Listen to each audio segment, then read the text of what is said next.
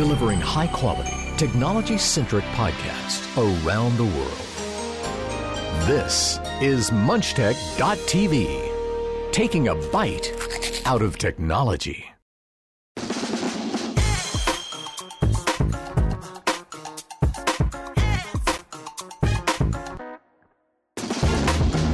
Hello, welcome to episode 485 of the Two Techies for Saturday, October 26th, 2019.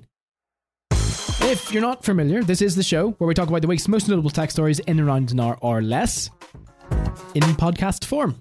It's because we look better. We, we sound better than we look. That's, that's not voices for radio. Sorry, it's faces for radio. Anyway, I digress. On this week's episode, Twitter's advertising dilemma, Facebook's yeah unsuspecting tax bill, and an unrealistic full fiber pledge by the UK government. What? Something unrealistic by the government? I don't believe it. Welcome to what is episode 485 of the show of the two techies and thank you so much for joining us as always whether it's the first time somewhere in the middle somewhere in three quarters worth of, of what we've done or the 485th time thank you so much for joining us and sticking with us it's what makes it all worthwhile. And we say thank you, actually do mean it, and, and, more so myself because talking to Aaron for an hour with with no one listening would really Whoa. It, it, wouldn't really be beneficial. Oh wait, can Aaron hear what I'm saying yet? Have I? Oh no, sorry. I mean, um, it's great to catch up every week and talk for an hour with you, Aaron, about technology. I love it. You love it, really. I do indeed. I do. It is the last episode in October. I'm just checking that. Yeah, it definitely is the last episode of October. Next week will be the 2nd of November, and we will officially be, well, not winter, but I mean, it, it, it will start to feel like it. It's starting to get cold. The clocks go back tonight, or, well, tomorrow morning, technically. Um, which means what shorter days? Yeah, so brighter mornings. No, not bright. It gets brighter earlier, but darker later. Which I'm not a fan of, at least in the transitional stage. But it means an extra hour in bed, which technically means we get our hour back for doing the show, which is even better. I have to talk to you for an hour, I get it back. Can we not do that every week? See, I like the way you think. I like the way there's always a bright side to everything, and I like Mm, it. There is. Um, and of course, as we've said from from at least October, the start of October, and we will continue to say, this is episode 485. We are slowly commencing towards 10 years of doing the show, and that is an absolutely phenomenal achievement. 10 years of talking to Aaron every single week for an hour. My goodness. Oh, so, okay, I'm gonna. I'm st- yeah, I'm sorry. It's probably it's like- probably worse for you talking to me. Well, touche, touche. I was going to say, I, meant to deflect that. I feel like uh, instead of coming on here to talk about tech news, it's just like I'm being insulted. But I like the way you Y- turned well, it yeah, around yeah. on yourself there. Hmm. I uh, on on a on a on a serious note, um, just before we started there, I I don't know what brought it upon me to do so, but I decided to revisit some of the uh, the very early episodes uh, in our Mm. archive, um, and oh Which- boy, did they which, make which should some- not be publicly available. Is that They- correct? We, I mean, I, I- think we could uh, come to a mutual agreement. They are no longer should no longer be publicly available. I mean, I'm pretty sure they're not, but I'm pretty sure we've done some. I mean, some of the even later ones are uh, even just last week's is just Questionable. as embarrassing. It So was uh, ten years ago. We were young. Yeah, but it, it's uh, it really is the uh, you don't realize it at the time. I, I don't know how to explain this, but you don't realize at the time that it's going to be so cringy to look back on um, in, Yeah. in 10 years. But it's funny how much has changed. And it, it's funny listening to some of the things we were talking about and some of the way we ways we were talking about things, how little also hasn't changed. It's uh, Mm. it's uh, it's an odd thing. But yeah, I, I know we'll probably revisit more of that when we do hit the uh, do hit the 10 year mark, which would be pretty, it'd be pretty cool to go back through and I guess hopefully find some of our, our favorite things over the years or something. It will be uh, well. The closest episode will either be the the twenty fifth of January or the first of February. We our first episode released the thirtieth of January, twenty ten, which was I've done my homework five hundred and eight weeks ago to today, or nine years, eight months, and twenty six days. Please don't check that; it might not be completely accurate. Three days after the iPad was announced, that's how I'll always remember it. That was And the watch twenty someone- wasn't it? I was about to say, and watch someone now tell me it wasn't the 27th, and that I've been remembering I'm nearly it sure. No, I'm nearly sure it was. Wasn't it a Thursday? Is my no? Was a Wednesday. I I think. Hmm. It was a while ago. Put it like that. So yeah, ten years of the show. We will have a special episode for that. Obviously, goes without saying. Um, will we have reached 500 by then? Uh, uh, you know what? If we had have planned this properly, we would have known the episode number. I don't think we'll have reached 500. I'm going to try and do the mental math in my head very quickly here. It's not really working. I'm going to be completely honest with you. But if you could stall Aaron, I could maybe figure it out. I'm just struggling with the Wikipedia, the fact that it has about 5,000 different dates for the iPad. April 3rd, 2010 is when it came out. I'm pretty sure it was announced. First iPad was released on April 3rd. Yeah, I want to know when it was announced, not um released. Of course, it couldn't be episode 500, could it? It would have to be thumb- episode 499. Ah, that's that's a kick. the isn't that just sod's law, really, isn't it? Wow, Well, uh, maybe we'll do Wikipedia's- 499.5. We'll get somewhere in the middle and we'll celebrate both in one. There you go. Deep buried far further down than I think it should be. The iPad was announced on January 27th, 2010. Ah, there we go. We still have it. We still have it. Speaking of episode numbers, 485, which is today's episode, this week's episode, there is a significance to it. There hasn't been for a while in the episode numbers, but 485 uh, correlates to RS 485, which I wasn't familiar with this. Are you, Aaron? Do you understand RS 485? Also Uh, known as I- TIA 485 or EIA 485? Yeah, of course I do. I, I totally Mhm. know what those acronyms mean. It was a standard brought around in 1998 You took it, took the words right out of my mouth. It's a standard defining the electrical characteristics of drivers and receivers for use in serial communication systems. Electrical signaling is balanced and multi-point systems are supported. The standard is joint published or jointly published by the Telecommunications Industry Association and the Electric Electronic Industries Alliance. So it's to do with the, the sort of standards used within digital communication networks, uh, used over long distances and in electrically noisy environments. Well, it's in some way related to technology, right? Just before we uh, get into the quick news, um, just noticed something. Just I don't know why it completely slipped my mind slightly, but I know last week we were talking about this whole uh, MacBook Pro 16 inch, and we were talking about the you know the October event. When's the October event going to be happening? And just thinking about it now, it's like okay, we're on the 26th. I'm going to take a guess and say this supposed uh, October event that It's we've not been talk- we've been talking about with such like confidence, and it's definitely going to happen. Isn't Mm. isn't isn't going to happen. And this Apple suddenly spring it on us on like Tuesday or something with some press Are releases. sure we which miss it? well, no, that would be embarrassing if we did. But Wouldn't that be ironic? it it would also be something that we would do. Uh-huh, Um, that's right. but to be d- fair, don't say that live. Uh, come on, give yourself some credit. You, you can edit it. It's fine. Oh, that's Um, true. But I was just I was just thinking back because obviously we went through that period. Was it back at the beginning of the year? That kind of like one week period where every day it was today it's a new iPad, today it's a new iPod Touch, today it's the new AirPods. I think. Mhm. Um, there was there was a few different things there. So maybe we'll just get a press release or something. But obviously Apple gearing up for the uh, release of or release or launch, I guess, of TV Plus um, next. When's November first? That next Friday. Interesting day to do it. Um, but yeah, guessing this event isn't going to happen, and we uh, live to fight another day on dealing with those crappy keyboards. I guess. Sorry, I Mhm. just thought I'd uh, butt that. Yeah, no, there. fair enough. It's always good to correct your errors, isn't it? My errors. We are errors. are. See, you're learning. what is happening this week in terms of technology and events? Google and Spotify on October 28th have their earnings calls. Samsung have a developers conference running between October 29th and 30th. Um, there are other things happening if I can get them up. So LG Electronics having their earnings call as well. Samsung will have theirs on October 21st, which sorry 31st, which is Halloween. Um, and if you are doing anything for Halloween, enjoy it, be safe, and if you want a good uh, Aaron, what am I dressing up as? Sorry, I, I'll rephrase that. What are you dressing up as? Mm-hmm. What's the scariest thing to you? Ooh. What am I dressing up as? Who am I dressing up as? I'm trying to think. I've known you for over 10 years. Mm-hmm. What's the scariest thing to you? Listening to episode one? Uh, ooh, I don't know. What do you? What? Why are you dressing up as? I am dressing up as you. That is probably the. I, how did I not realize that?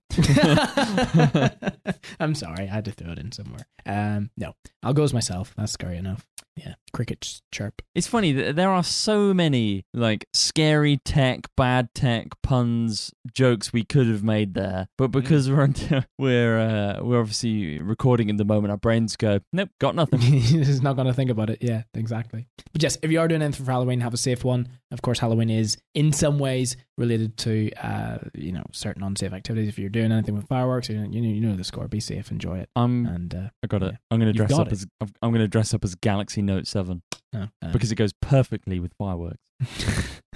drops the mic. Dear, yeah. Don't don't drop your mic; it breaks them. Typically, the Rodes don't. The Rodes don't do well to being dropped. I always remember. Um, Ooh, well, ooh, do you remember years and years and years ago? I had, you know, I think it was the iPad 2, and and this has changed the. The, the position the microphone was left in during not in use ever since. So obviously the, the microphone's on an angle poised stand. There's a shock mount. The microphone's in it, and the microphone's it's really heavy, you know, for what it is. And one night I'd left the iPad. I think we'd finished recording, or I can't remember the story, but the iPad was sort of face down, and it was before Apple had the smart cases. It was just the smart cover, which only obviously protected the front. And so, because it was only protecting the front, I had a habit of putting the iPad face down, you know, for the cover so that the back didn't really get scratched or scored or whatever, you know, looking after the device. Or I thought, and I come in back to lift the iPad, and all of a sudden I see a microphone on the floor and an iPad with a big gash out of it. and I was just, what's happened here then? So obviously the, the shock mount had failed, the thread in it had failed, and the iPad, that was annoying enough, but I also had a broken microphone at that point because the microphone had traveled some distance from the position it was in in the, the angle poised stand to the floor after um, damaging the iPad. So, long story short, Rode microphones don't drop them. Any microphone, I guess, don't drop. Diaphragms are delicate, to say the least. I always remember traveling. I, I think it was the last time I traveled over or traveled over to England and brought the microphone with me. And I, you know, you bring your hand luggage just because obviously if it's in the hold, it's going to get thrown under the plane.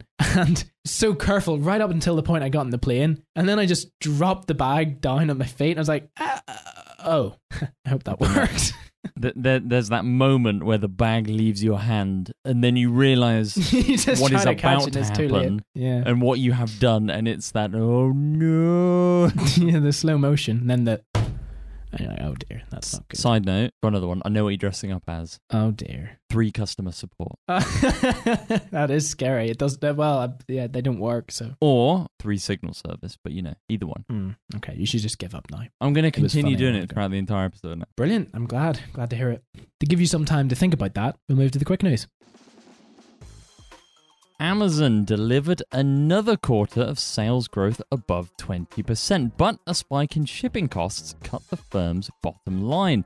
Shares dropped sharply in after hours trade after the e commerce giant said profits fell by about 25%, to just $2.1 billion in the three months to 30th of September.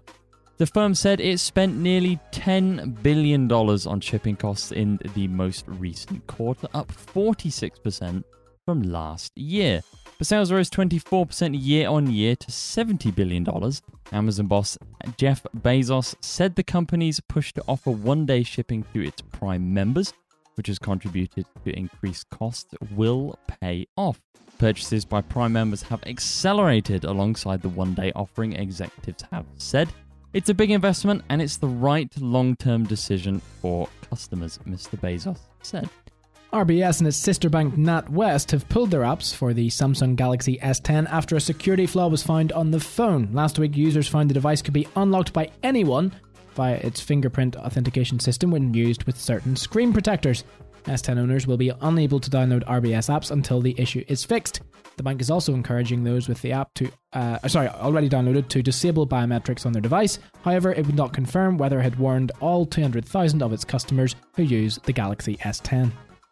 The Pentagon has awarded a $10 billion cloud computing contract to Microsoft following a heavily scrutinized bidding process in which Amazon had been seen as the favorite. The 10 year contract for the Joint Enterprise Defense Infrastructure, or JEDI, is aimed at making the US Defense Department more technologically agile. Amazon's bid drew criticism from its rivals and US President Donald Trump. The company said it was surprised by the decision. A detailed assessment purely on the c- comparative offerings would clearly lead to a different conclusion, it said. Amazon is said to be evaluating its options after the decision. It has 10 days to decide whether or not to launch a challenge. In a statement, the Pentagon said all offers were, quote, treated fairly. Of course they were. And finally, Ford will unveil its first mass market electric vehicle, a Mustang inspired SUV codenamed Mach 1. It was first teased in January 2018. On November 17th, the company announced on Thursday. The century old automaker has been relatively tight lipped about what to expect from the electric SUV, aside from saying that it will draw inspiration from the company's famous muscle car and it will be able to have, uh, sorry, travel more than 300 miles on a full charge.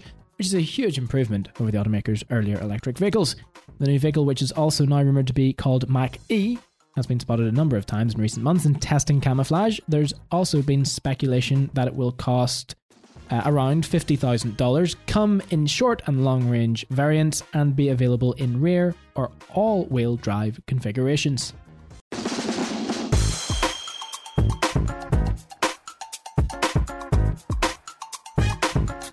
Amazon are one of those companies that and I'm going to say it, put the customer first and don't worry about the side effects to the company and just believe that that will pay dividends in the long run. It's how they operated for the first, what, 15, 20 years. They didn't actually make a profit until quite recently. And I say quite recently, I mean the last few years. I'm right in saying that, correct? Yeah. And I think, you know, just reading those statements, as you said, they're, they're very well aware of that, especially when it mm. comes to the offering of Prime. I think many, many companies out there, or I should say, there are a number of companies out there um, that are in a similar space to Amazon, but their mentality would be, well, this is expensive to us. We're not going to offer it. People will just have to live with two to three day delivery. Whereas Amazon, they see it as a huge draw in which yeah. so is. what they're doing is they're trying to offer yeah. So they're trying to offer uh, basically an uncom- uh, uh, uncompetitive service to customers to draw them in, and then what that means is customers won't go anywhere else. So you go to Amazon, you know that you're going to get one day delivery. You know that if there's something wrong, you're going to be able to return it free of charge really easily why would you use any other service? That's potentially, you know, why would you go anywhere else if Amazon are offering you such a comprehensive package? And they know that. They also offer a lot with Prime as well. Obviously, Prime isn't just mm-hmm. delivery; it's it, it's video, it's um, you know, more video. What else do they offer?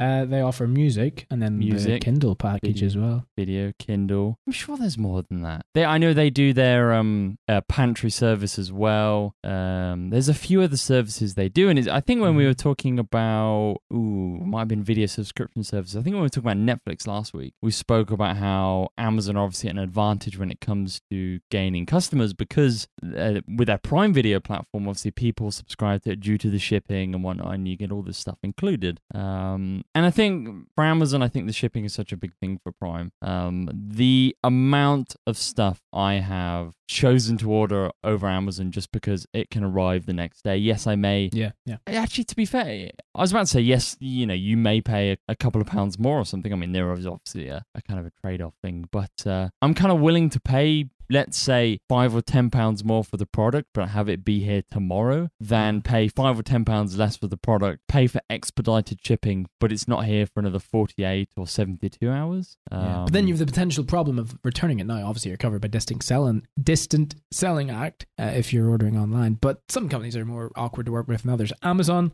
you create the return receipt on through your account. You don't even have to go to the company and say. You just do it online, print it out, send it back. They offer the or uh, automatically give the refund as soon as they get it back. It's so effortless. I don't think I've ever had an issue with Amazon customer service. No. And that's and that- exactly what Jeff Bezos wants. I think I, I heard once that if he has any slight wind of a disgruntled customer, the email gets sent to someone who should be responsible for that with a sad face. And essentially, a sad face or a, you know, a not smiling face basically means, um, pardon, did, did I hear that right? You know, it's, it's sorted out before I sort you out essentially. And I, I think if you treat your cust- you treat your customers well, the rest falls into place. Obviously, treat your employees well, which Amazon have had a little bit of mm, about, but that's for open for debate, I guess. I'm not just saying they're they're bad to work for all in, but um, you know, but you need to treat your customers and your employees right. The rest is sort of fall in after. I think territory. I think that's a that's a really big thing as well. You just, you just kind of touched on there is that we do give Amazon a lot of praise when it comes to how they treat us, but obviously we have mm. spoken in the past on the show, and you read stories about it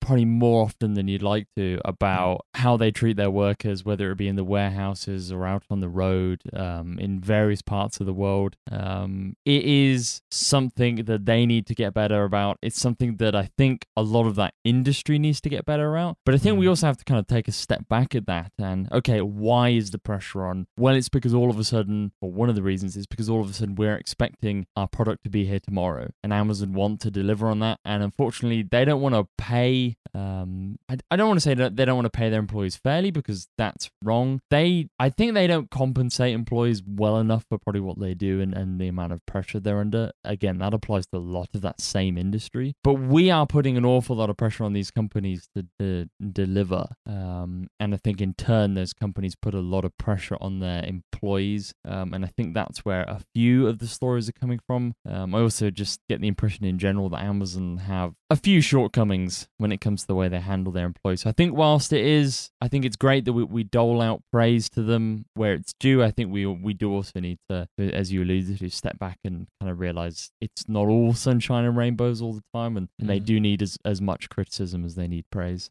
Hundred percent. I'm just when you said about Prime, what does it offer? I was trying to see were we missing something really obvious. I don't think we we missed anything, but you type into Google Amazon Prime offering, and Google gives you the suggestion. People also ask, is Netflix free with Amazon Prime? Question mark. I don't know. Would Netflix or Netflix be free with Amazon Prime?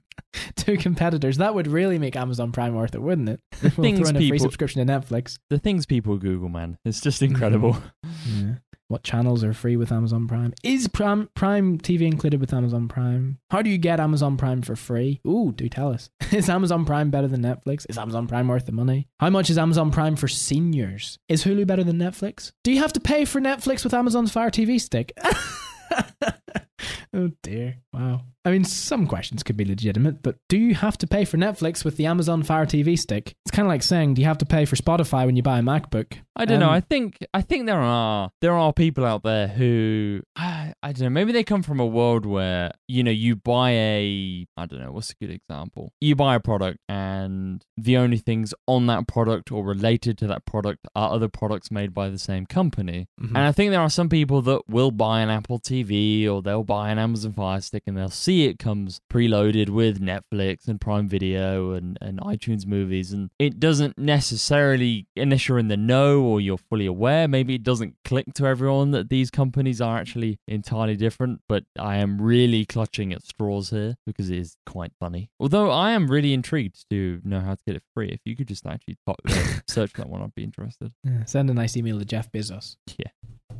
Um, RBS and the Samsung Galaxy S10. It's the right thing to do. They're they're putting customer safety first. Obviously, there's a severe flaw here within um, the, the infrastructure of the phone. They've said nope, we're pulling it. So NatWest and RBS have done that. Very responsible, very proactive and reactive. I like it. They're they're on top of it. Um, the Pentagon and the Jedi contract. Essentially, when I first read Jedi contract, I thought, what's this? What's this about? Hmm, This sounds interesting. Jedi contract, and then you read that it's a Mm, Joint Enterprise Defense Infrastructure. Mm, sounds interesting enough, but not quite Jedi. But we'll go with it. This stuff always ends up with cooler, you know, Cooler names than what it deserves. Yeah. Yeah, yeah. It's like, oh, I was hoping it was Star Wars related.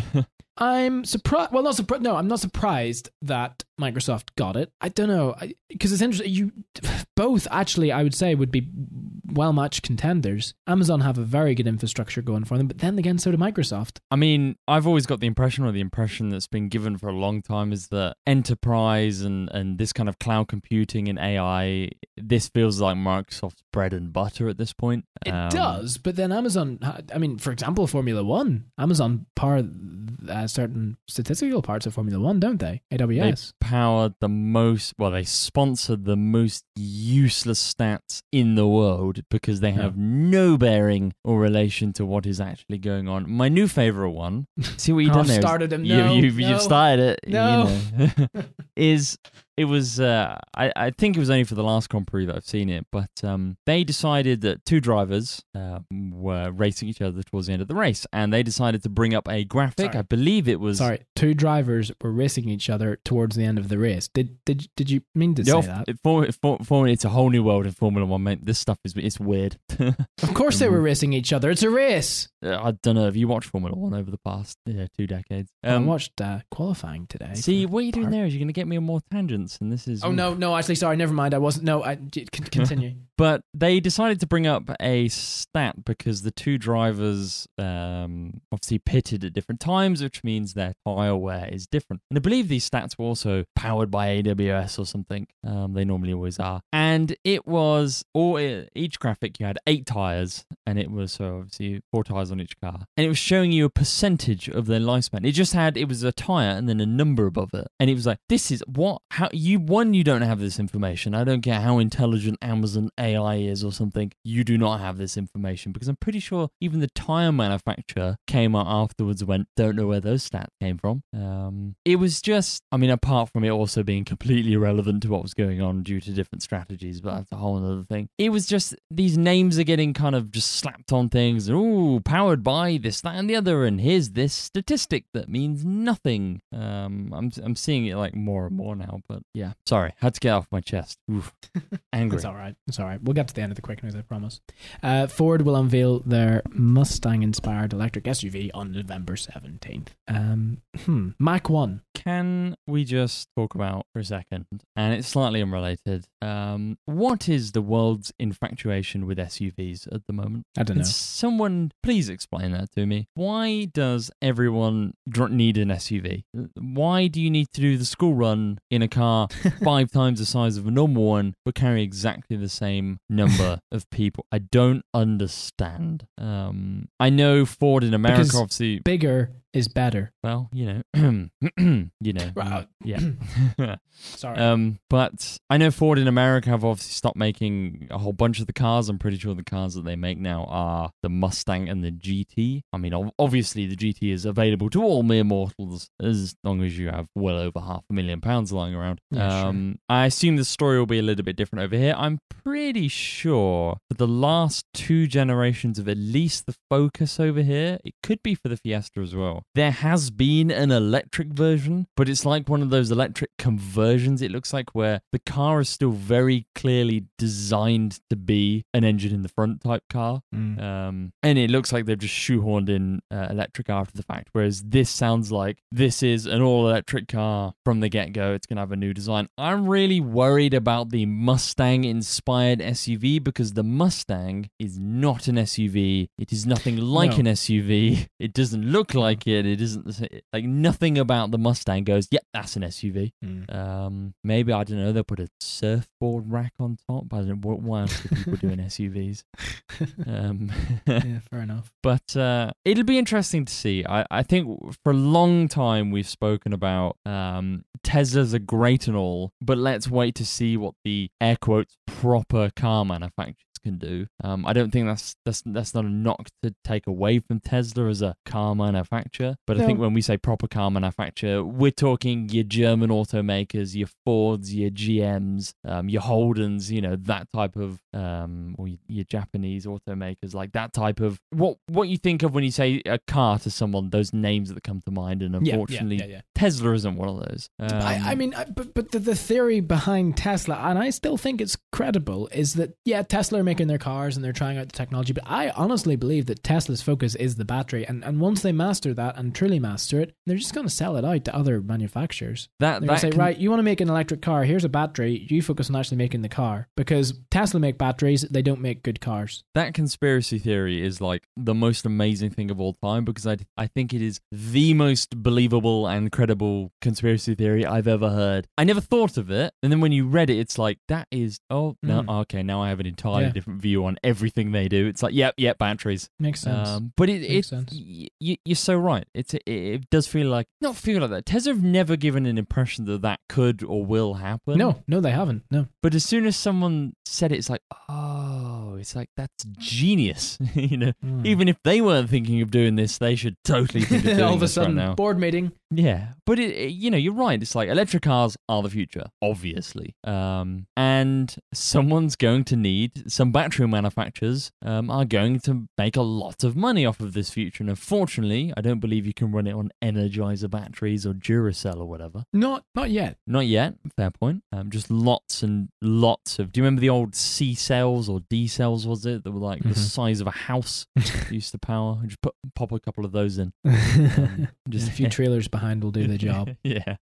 But uh, I just think that's, I still think it's a fascinating idea. But just going back to the traditional automaker thing, Mhm. I can't wait to see the next five, ten years of, of, of what the traditional car manufacturers come up with. Like, I'm really interested to see what Mercedes Benz offer, what Kia offer, Mazda, um, you know, Ford, any of the GM range. Um, The VAG group as well. Uh, yeah, um, any any of that German car group. I can't picture uh, Ferrari doing this anytime soon. Uh, No. I uh, I think Then I- again, here here's the problem, Aaron. Um, Kodak made film cameras. Kodak developed the digital camera, but failed to actually adapt it, adapt to it to, to run with it. yes, They said, "Oh no, we're not, we're not changing over because we're going to lose money." And then all of a sudden, Kodak went because bearing- they didn't. bearing Could in the same be true for these big car manufacturers who make very expensive supercars? bearing in mind Kodak are on a level playing field with other camera manufacturers. Oh, Ferrari that's true. Yeah. and Kia I don't know. not no, really actually, thought no. of in the same. No, Like- but at the same time, Kodak were well renowned for cameras. You know, they made quality products at the time. Porsche, Ferrari, they make quality cars, very good quality cars. Okay, they're, yes, they're a league above most normal modern day cars, but at the same time, you know, the exponential growth doesn't. Well, exponential growth means exponential. Uh, uh, I mean, I, I I know. I know exactly the point you're getting at, but I'm just Hmm. going to put it out there. I don't imagine someone's going to go, "Oh, I'm looking through the Ferrari catalog and it's not showing an electric car. Better go buy Kia then."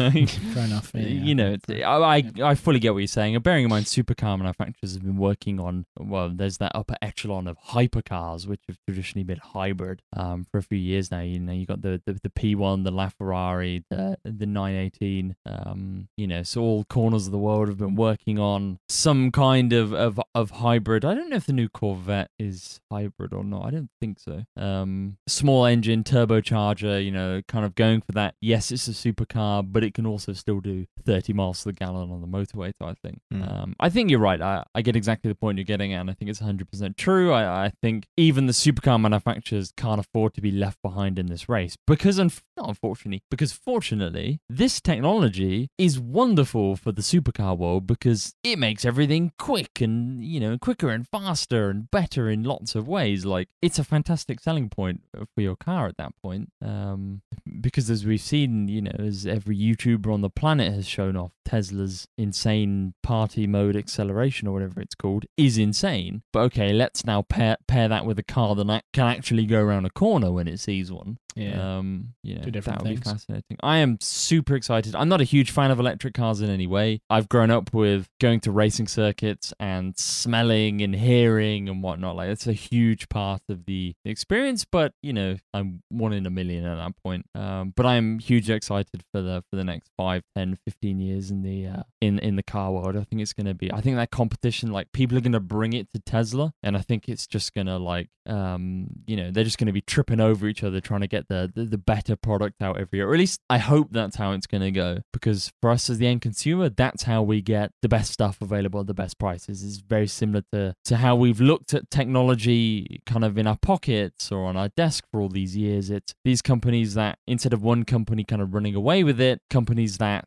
uh, compete with each other, we, the consumer, end up with the best product out of that. Mm, yeah. True, true, true. All true.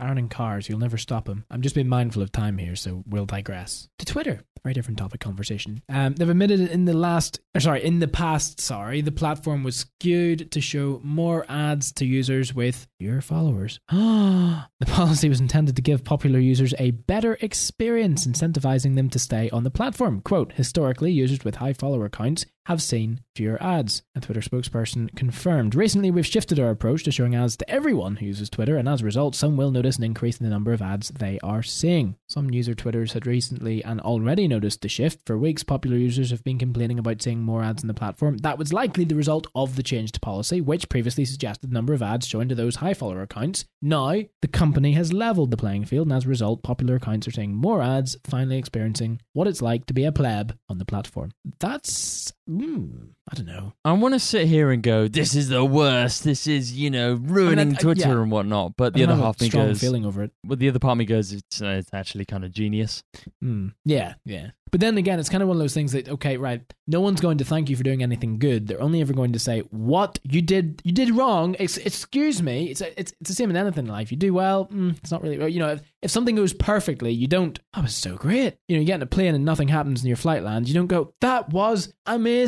You go on your plane, you have an emergency landing. All of a sudden, you're thinking, um, that's not great. You know, it's kind of one of those things. Do, do you know what I mean? And, and you know, It's a- things go it's a- well. you don't ultimately always appreciate it, but they go bad. You go, oh, that's exactly what's happening here. No one saw ads, and people didn't say, thank you so much, Twitter, for not showing me that many ads. they probably went, "There's an ad. My goodness!" And I'm talking about the people who were shown less ads. Now they're seeing a lot of them. They're probably going, oh, "Adverts." I, I do. Uh, I, I do occasionally still download the Twitter for mobile app just to see the uh, trash heap that it still is. Mm. Uh, it is indeed, I can confirm at the moment, still a trash heap. Um, and every time I open it, I scroll down about three tweets and go, oh, yeah, this is why I hate it. There's an advert. And it's always an advert that's like, for something like, how you know who I follow. Why are you showing me this ad? Like, I don't want an ad foot like English football or something. It's like, this is just mind blowing that you have all this data on me. You don't need to be tracking me around the web. You could literally look at the people I follow or the things I tweet or, you know, times of day I look at it, locations, whatever, and get a better representation of the adverts that they show me. It's incredible. Never placed a bet on anything in my life, yet I only get a betting ads. Like,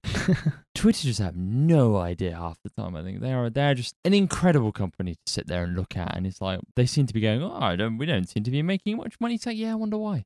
Um, yeah, fair enough. Yeah, for such a big concern, such a big company with such a huge influence, they do a pretty crap job of actually going after it. Right? You're right. It's- you're, you're spot on. I agree. It, it's one of the things, and we've always talked about this. Is for years it was every year earnings would roll around, and every year we would go, "How are they going to make money? How they, like ads are the only way they can do it." And in reality, ads still are the only way they can do it. Um, Twitter are not in a position to be charging users to enter the platform. Um, so unfortunately, ads are a a big part of that. And why do people choose to go on the platform? Well, it's because either a their friends are on it, or b their favorite celebrity is on it. Mm. And if the celebrity is opening their phone and getting betting ads every three ads, or every three tweets, I should say, not exactly a conducive experience for them. So if you're a more popular user, to show them less ads, it is an obvious and semi genius idea in keeping them on the platform and in turn potentially keeping millions of other followers also on the platform, but showing them the ads. Because you're going to make more money by showing less ads to this one person and more ads to their millions of followers. Um, but if that one person was there, wasn't there, they might lose out on all those those those eyeballs on the ads that would uh, normally follow this other person. So it makes total sense. Um,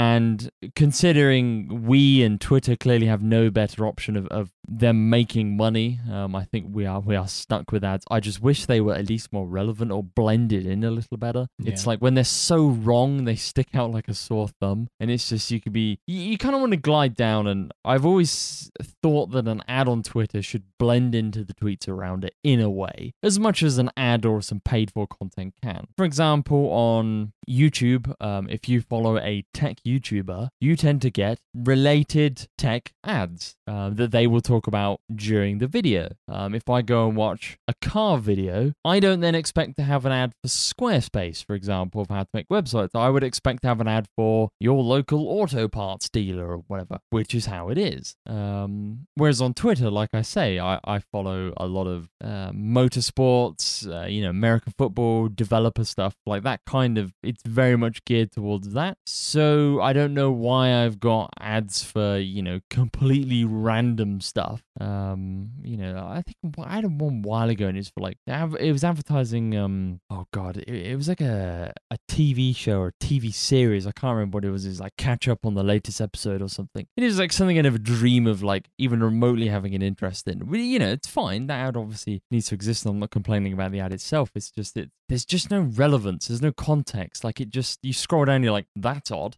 Um, no matter how many times you click on the little button and go, this isn't relevant. This isn't relevant. This isn't relevant. Um, it just I don't I don't get it. Um, yeah, sorry. It's, you know me, always ranting and raving. Mm-hmm. Twitter, your ads. That's yeah. Don't don't change the. I, I like the the level playing field now. I think that makes sense. I, I do get the the whole right. Show less ads to those who are more popular because you don't want to annoy them because they're potentially going to draw more people in. But at the same time, mm, I get it. I'm not saying I agree with it or disagree with it. it. It's it's a theory, but they clearly thought it wasn't working or decided to do it differently. Now, what they need to do is take the rest of the time and focus on making the ads, as you said, Aaron, relevant. Because that's the only way ads are going to work. There is no point trying to sell uh, uh, ice to the Eskimos. Yeah, they've already got it. Well, if you can sell ice to Eskimos, you're good, but you get my point. You catch my drift. There's no point trying to sell Aaron a knitting set. Well, actually, maybe there is because I mean, I don't know. I'd quite like to. Uh. I'd love to know how to knit. To be fair, You get the point.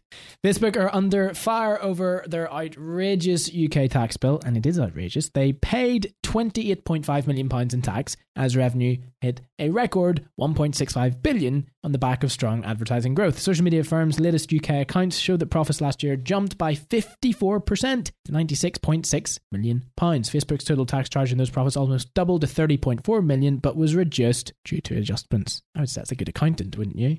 Their tax campaigner, or sorry, a tax campaigner rather, and MP Margaret Hodge said such a low bill was outrageous, but Facebook said it pays what it owes. There are two ways of looking at this. Yes, you can say, right, okay, they're doing things, you know, to change certain settings and to um to change the books and they're fiddling things to make it look better or worse than what it is. But I don't think they're doing anything illegal. And that's the thing. We've talked about this before. Amazon were the same. They aren't doing anything legally wrong. They're just doing something potentially morally wrong. Potentially. But the whole point of a business is to make a profit. So uh, you, if you want to change that, you're going to have to change the tax laws, right? Clearly, they're employing good accountants. They're employing good bookkeepers here because that's the whole point of employing a good accountant or a good bookkeeper. Otherwise, they're not worth their money, are they? I think And I know it's Facebook, but this is the same as any company. Facebook are coming under fire because they made a lot of money from advertising and they've paid a lot, you know, little tax. Amazon were the exact same. Other tech companies have been the exact I think obviously this kind of went massively through the uh, UK press well, a couple years ago now. Um, Starbucks and Apple were two of the big companies under fire Yeah. at that point. Um, and I think you're right. I think we might have talked about it at that time, and I might have defended Apple and these companies probably a bit more than I think would be acceptable now, or I would feel was right now. Um, I'm very much on the side of the fact that they pay so little tax. Um, they clearly made more money in this country than they're saying. Um, obviously, they can root money in all kinds of weird ways. The fact that they're paying so little, and this applies to all these companies, the fact they're paying so little tax or they're routing their tax through Ireland or wherever it is this week, um, is to me outrageous. Um, you do business in this country, you should pay the price for doing that. This country has to get something back for you, you know, profiting off of uh, off of its people. Um, but on the flip side, you're 100% right. Companies are out there to make as much money as humanly possible. If there is a legal loophole, they are obviously going to take advantage of that. They are obviously going to use if they can pay less tax by doing X, Y, and Z, of course they're going to do it. Any sane company would do that and take that route. You know, the moral ramifications like far outweigh the potentially millions, if not billions of, of pounds you could end up saving, Oh, which yeah. is why all the companies do it. Um, the tax laws have to change for this stuff to change. We can talk about this year after year. We can get up on the show, we can talk about outrageous tax bills with all these technology companies, and obviously it spreads wider to kind of just any company or any international company. Um, and we can say how it's unfair on local companies because obviously if your company does or is smaller and does business from within the UK, you, you know you, you can't afford and, and hire fancy accountants and route this money all over the world to pay less tax. So in the eyes of I think Joe Public, you know it's seen as these international conglomerates coming in and and basically uh, taking away from the little guy, um, which is not the British way. Um, but we can come here, we can talk about this year after year, but unfortunately these companies are never going to stop. These companies have to be made to stop, and the only way to do that is to get these laws changed, get rid of these loopholes. Um, if we're just going to complain about it each time, there must be reason. Unless there is a reason they exist, they shouldn't exist. And if there is a reason that they exist, and it is a valid reason, then they need to be tightened up so this can't happen. Um, you know, again, going back to I think it was Starbucks are under fire, Apple have been under fire like every year since day day dot. Um, there are just numbers of companies, tends to be international companies, um, under fire. But yeah, like I say, it has to. These laws have to change, and I think many countries are are thinking along the same. And I appreciate laws don't change overnight, um, especially with with a lot of the other things uh, countries are going through uh, at the time. There are more pressing matters, but uh, yeah, it gets tiring talking about this stuff year after year if nothing is ever going to change. And I also appreciate the fact that MPs are trying to do something about this, but it sometimes feel like feels like you're talking to a bit of a brick wall when it comes to the political system. Nothing happens fast, which is the problem. So, but, but they started talking about this two, three, four, five, six, seven years ago, whatever it was, and it's still going to be the same in two, three, four, five, six, seven years. That's just the nature of it. Moaning about it, it's not going to change it, but of course, raising awareness potentially will. But yeah, I mean, companies are going to do what they can to save money on tax because ultimately that that brings their bottom line up. makes sense. so don't don't don't have a rule and then say, "I dare you do that?" The rules they're playing by the rules. They're just yeah, interesting. I'm not saying it's, it's morally right. Legally, it is though. So you you can only slate them to some extent, I guess. Speaking of the government, ministers have dodged their full fibre for all by 2025 pledge, which was in existence before. The UK government has opted not to pursue a target of delivering full fibre broadband to all households by 2025. Prime Minister Boris Johnson proposed the target while campaigning to become Tory party leader, but the pledge was criticised by industry insiders. Instead, they're now seeking to give gigabyte capable speeds and have not given a specific end date. I mean, it, was very nice of Mr. Johnson to propose this, but at the same time, where was the realness of it? Where did any industry company, BT, Virgin, Sky, Talk Talk, etc., say, yeah, that's that's realistic. That's of course that's obtainable. They didn't, and and of course we know it's not because some parts of the country struggle to receive any connectivity at all. Would it not make more sense to make sure we have a fully comprehensive connection around the whole country as opposed to trying to say, well, we'll have full fiber and 5G everywhere. Uh, It's not doable. Would be I nice, think- but it's not doable. I think a lot of what they're pledging is probably less about the. I mean, the full fiber is obviously part of it. Is obviously what they did pledge, but I think we have to we have to remember that that will enable connectivity around the country. That's the idea of it, and I kind of two sides of it. I find um, it's pretty funny when when people set out kind of long deadlines, but it's it's if we if you don't set a goal, if you don't set a by day X we want Y to happen, it tends to just never happen. Mm. So I think if you say, right, everyone in the country is going to get some kind of connection, some kind of high speed broadband connection, um,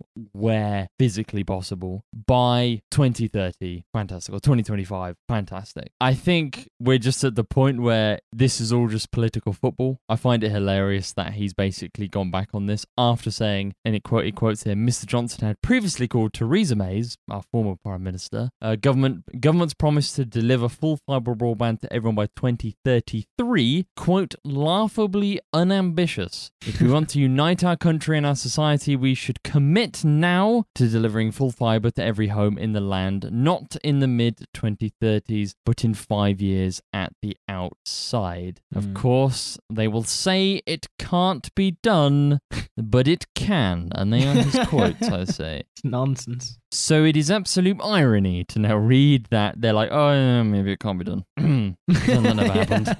yeah, yeah, it's tail between the legs. The broadband infrastructure industry action, uh, sorry, actual reaction was to say the goal was possible, but only if the government's made radical changes to planning laws, amongst other changes. Well, exactly, because this isn't just a case of ah, to stick it down there. There is a lot involved in the infrastructure of fiber layout because it is a physical process. Full stop. It's completely physical. It's fiber. Full stop. It's very expensive. It's very disruptive, and it's time consuming as well. It's not, you know, this is an infrastructure that has been laid for years and years and years and years and years, and we still don't have a fully comprehensive infrastructure around the country on the old infrastructure, let alone bringing out a new one by 2025. It's very interesting here, actually, just what some of the uh, companies do have to say. Um, it says O2's chief executive called the idea of digging up land and laying down cables to even the remotest of homes just nonsensical, when the last leg of such connections could be provided wirelessly via 5G at lower cost. Uh, Virgin Media urges the government to take account of the fact that it could deliver 1 gigabit per second speeds by changing how it transmitted data over copper based coaxial cables already linked to many properties. I think that's the big thing. I think companies or a lot of our uh, ISPs and whatnot probably see less of a need to kind of change the entire infrastructure, which I think is what the government want. The government of like Yeah. they're, they're that person who's not very technically inclined but has just learned a new technical word and they're going to use it for everything. And Yeah. fiber is that word. Everything is going to be fiber. I'm going to have fiber in. I was just about to make the joke. I'm going to have fiber in my cereal, but technically, Well, technically there is. Yeah. Yes. different kind of fiber. But you know I mean. yeah, no, I'd Um, hope so. But you know what I mean? It's like that. We're going to use this word and it's going to be on everything. Um, instead of consulting with these companies, i.e., O2, Virgin Media, BT, um, and seeing what is actually possible because the, the O2 executive makes a fair point. Um, they don't want to go around digging up all the land in the country. I mean, it's expensive for them to do, it's invasive, um, and potentially just pointless and a waste of money. And that money, you know, the government can't going to pay pay for that. Um, that that is going to be on on the backs of the companies to kind of deal with a lot of that. Even whatever the government say, in reality, you know how it ends up. And well, the companies aren't going to pay for that. You're going to pay for that. Um, so I think it makes sense to consult with these, or it makes more sense to consult with these companies. Um, you know, if 5G does make more sense, well, okay, they need to, to, to get lobbying to the to the governments to release more bandwidth or whatever they need to do to get 5G taken off faster. I don't know, but you know, it's that type of thing. It's like let's consult with these guys. They clearly know what they're doing. Um, the internet has come on so so far in this country, or connections have come on so so far in this country. Just in the entire time we've been doing this show, I think we like in this house we started on probably 10 or something. You know, 10 years ago, 10 megabits per second down, and now we're up to like, 10 years later, 300 or 350 or something like that. Like Mm. this is just through. This isn't the government going right, Virgin Media. You need to offer more speed. It's just like it's on their own backs, just because it's competition between the lot of them. Yeah, yeah. Um, and I think that's like that needs to be cultivated and encouraged, not forced to drop everything you're doing, roll out to fibre to that super remote home in the middle of Scotland type thing. Yeah, because all of a sudden, what you're doing is you're setting that target for the sake of being able to say, "Well, but fiber everywhere," but you're you're avoiding the actual problem at hand, rather than you know you're trying to fix it by doing something completely different to what needs done. Exactly. And I think the ISPs, as you said, have a more realistic approach to it. the ISPs shouldn't be used in your political warfare either. No. Like it, it shouldn't be their Not problem. when you're going to, get go back on your word either. Exactly, but it shouldn't be their problem to get involved with your mess. I think it's pretty much like I think you could sum that up for, for not just ISPs, but for so many industries. It's like, whoa, don't get us involved type Mm. thing. Yeah.